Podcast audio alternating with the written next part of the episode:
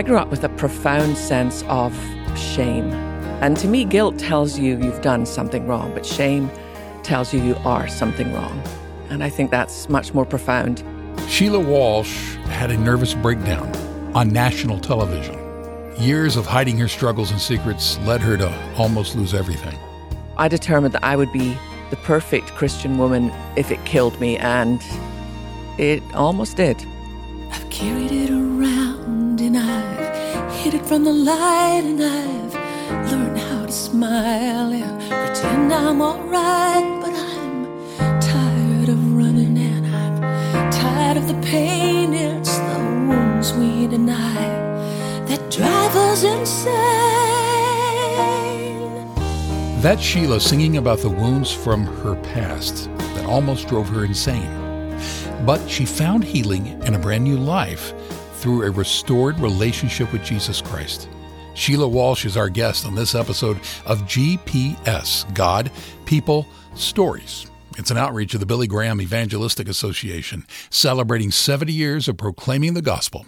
I'm Jim Kirkland. And I'm Phil Fleischman. Sheila was one of the key speakers with the Women of Faith ministry for nearly 20 years. She's also an author, a Bible teacher, and a TV personality. During the lowest point of her life, Sheila cried out to God in prayer. And later in this episode, Billy Graham will talk about the importance of prayer. America is caught up in a stream of history that is beyond her ability to control.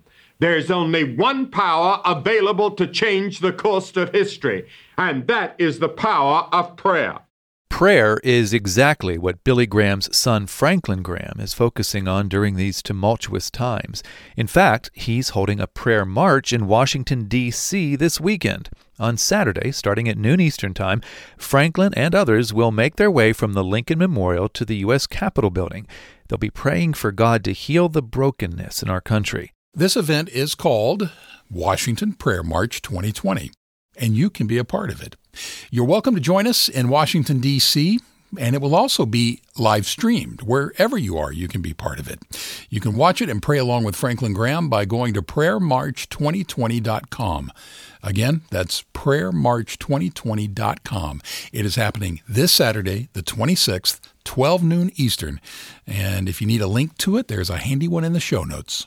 GPS. God. People. Stories. I was born in Scotland to a mum and dad who really loved Jesus, which would not be unusual in America. But in Scotland, where less than 2% of our population even went to church, to have a mum and dad who were very committed to Christ was such a gift.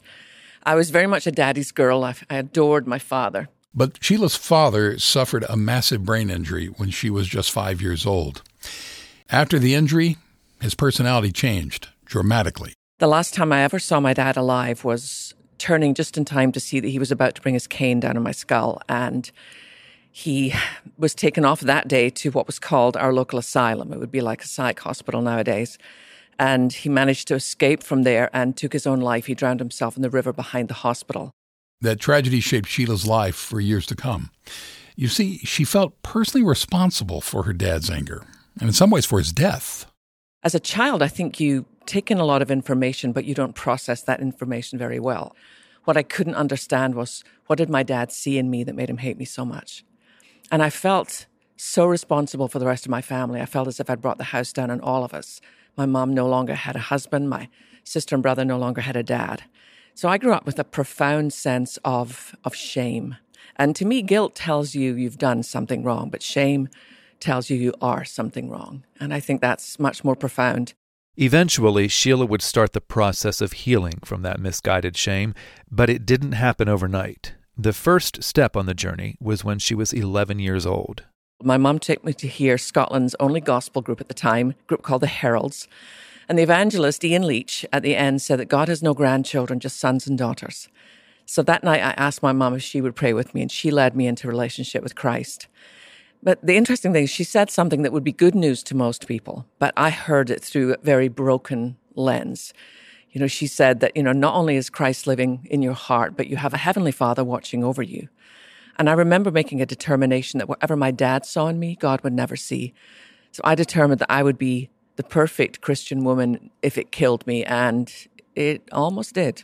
What Sheila's talking about there is a very public nervous breakdown she suffered.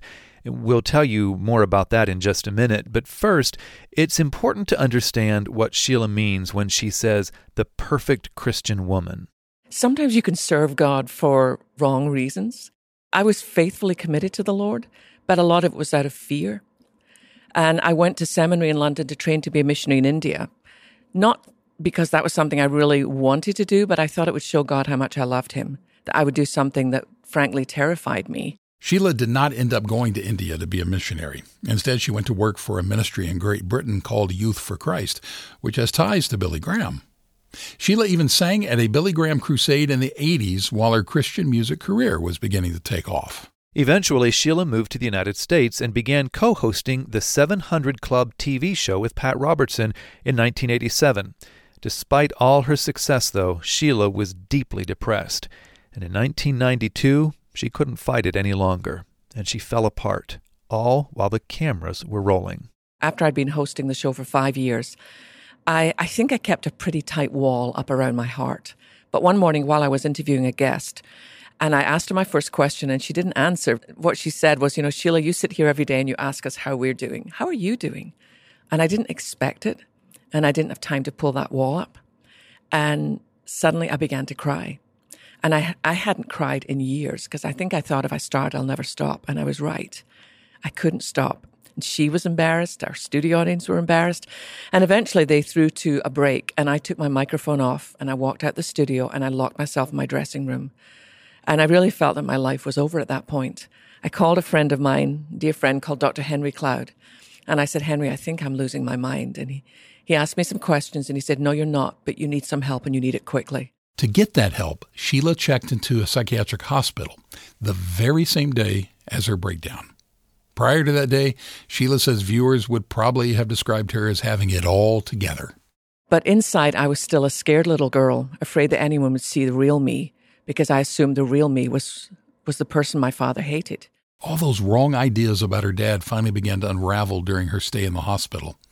As she cried and prayed, she began realizing some truths about Jesus she'd never known before. I discovered that even though no one could come and see me for at least 72 hours and I couldn't leave, that the Lamb of God himself checked in with me. I remember writing the very first night in my journal, I never knew you lived so close to the floor. I discovered the truth of when the psalmist David wrote in Psalm 34, the Lord is close to the brokenhearted and saves those who are crushed in spirit. And I think for me, that was a huge turning point to realize I was loved just as I was for nothing that I brought to the table. Sheila was in the hospital for about a month, and toward the end of her stay, the staff encouraged her to go do something outside of the hospital to help her begin transitioning back to what her normal life would be. I was told I could go to a movie or a mall, and I said, No, I would just like to go to church. It doesn't matter what denomination, if it's a Bible believing church. So on that last Sunday, a young nurse took me to a church. I don't remember the whole sermon, but I remember the pastor saying, Some of you feel as if you're dead inside. And he said, But I want you to know that Jesus is here. You don't have to get yourself out of this hole, you just have to call on his name. And I, I didn't even know what the particular habits of this church were. But at the end, I, I ran to the front of that church and I lay face down before the cross. And words that my grandmother used to sing to me when I was a child, two lines from the hymn Rock of Ages Nothing in my hands I bring, simply to thy cross I cling. And I, I guess I finally got it that I'm not the good news Jesus is. She called on the name of Jesus, and he answered her. After she got out of the hospital, she began to rebuild her life, with Christ as the foundation. But Sheila will never forget how important her stay in the psychiatric hospital was. She says it helped her discover what she calls the companionship of brokenness. People who love Christ but don't have all the answers. Uh, as my friend Brennan Manning used to say, those whose cheese keeps falling off their crackers. and it was just, I discovered the liberty that comes through vulnerability through being known. I think most of us long to be known, but we're so afraid because we think who we really are at our core is not acceptable. But when you've had everything stripped from you, and at your most naked and vulnerable and bare, you discover the overwhelming depth of the love of God, it changes everything. For example, Sheila says God's love means your history does not need to dictate your destiny. That, she says, is one of the most important life lessons she's learned since her nervous breakdown. So often we think that, you know, if we've had a hard childhood or, or even if we've made mistakes ourselves in the past, that that impacts how we can be used by God in the future. I've discovered that that is not true. And I've also discovered that you get to come as you are. Sometimes people think I have to clean my act up and then I'll go back to church, or once I stop doing this or stop doing that, then I'll begin my relationship with God again. I want to say to people, no, no. The gospel says, come as you are. That's what happened with the prodigal son when he turned his face toward home. He discovered his father had always been looking in his direction. Over the mountains and the sea, your river runs with love for me. And I will open up my heart and let the healer set me free.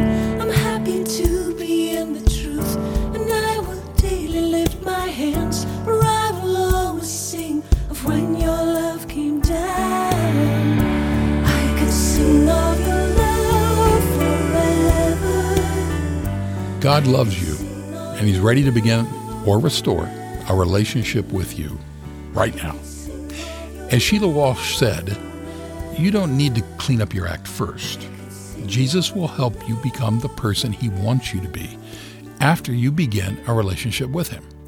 You can learn more about this at findpeacewithgod.net. That's findpeacewithgod.net. We mentioned earlier that Sheila Walsh once sang at a Billy Graham crusade.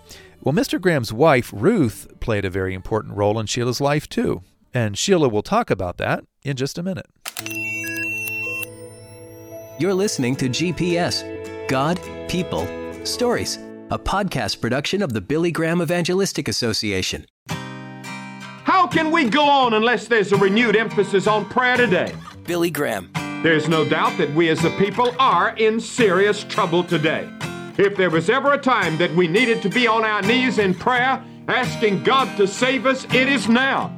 What a glorious thing it would be if millions of Americans would avail themselves of the greatest privilege and the greatest power this side of heaven the privilege and power of prayer. God answers prayer. Your heavenly Father possesses everything. He can supply all your need according to his riches in glory in Christ Jesus. With God, nothing is impossible. No problem is too difficult. No burden too heavy for his love. One of the most amazing things in all the scriptures to me has been how much time Jesus took out for prayer. If Jesus needed to pray, how much more we need to pray today. The scripture says, pray without ceasing. This should be the motto of every true follower of Christ. Never stop praying, no matter how dark and hopeless your case may be. Never stop praying. An important reminder from Billy Graham, and one that Franklin Graham is living out this weekend in Washington, D.C. We want to remind you again that Franklin is holding a prayer march this Saturday on the National Mall beginning at 12 noon Eastern. He will be asking God to heal our country, and he will be joined by thousands. You can join too. You can watch on your live stream or join us in D.C. The website for all the details is prayermarch2020.com. Our guest on this episode of GPS is Sheila Walsh. She remembers a time when she was in crisis, and Billy Graham's wife, Ruth, shared the hope of Christ with her. It was right after Sheila was released from the psychiatric hospital. Ruth Graham invited her to spend a couple of days with her at the family home in the mountains of North Carolina. We sat by the fire and drank tea and talked. She gave me a book that I treasure to this day. It's called Beside the Bonnie Brier Bush. It was written by a Scotsman many years ago, and it has these wonderful stories of of redemption. But that evening, when it was time to go to bed, she showed me my bedroom, and then she made me a cup of tea and brought it through, and she said, "May I read to you?" And I remember thinking, uh, it just was one of those moments in my life where I thought, sometimes you get to meet Christ in flesh and blood. We, we know that no one takes the place of the Savior, but sometimes someone ministers his love in such palpable ways. And that's always what Ruth has been to me just a physical expression of the love and mercy of God. What a touching story there from Sheila Walsh, and we appreciate her sharing it as well as the rest of her story here on this episode. She also let us use some of her music, so thank you for that too, Sheila. And thank you for listening. I'm Phil Fleischman. And I'm Jim Kirkland. GPS God, People, Stories is an outreach of the Billy Graham Evangelistic Association. Always good news.